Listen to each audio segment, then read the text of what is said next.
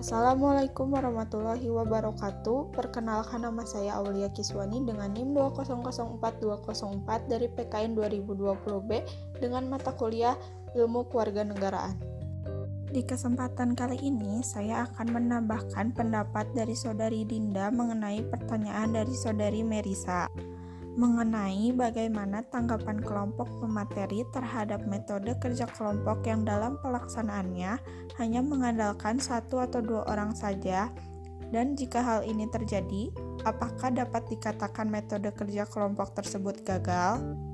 Jika iya, maka apa yang harus diperbaiki atau apa yang harus dilakukan agar kejadian seperti ini tidak terjadi?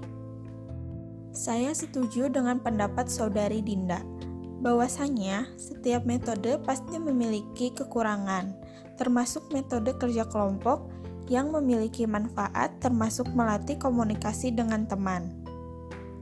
Namun, bagaimana jika pelaksanaan kerja kelompok hanya mengandalkan satu atau dua orang saja?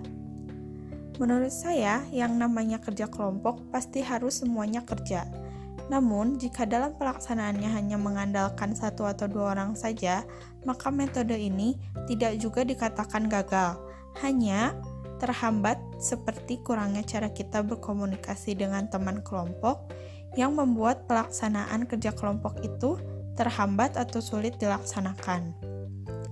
Oleh karena itu, cara memperbaiki atau yang harus dilakukan yaitu memperbaiki komunikasi dengan teman, lalu tanamkan kepada diri kita rasa tanggung jawab, serta usahakan bertanya jika tidak tahu atau kurang paham dengan konsep pembelajaran kelompok, dan usahakan untuk membagi tugas terlebih dahulu kepada masing-masing orang, walaupun kerja kelompok, agar semua orang memiliki tanggung jawab masing-masing.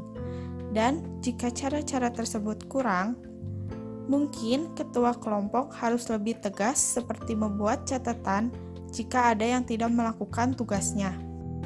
Sekian dari saya, terima kasih. Wassalamualaikum warahmatullahi wabarakatuh.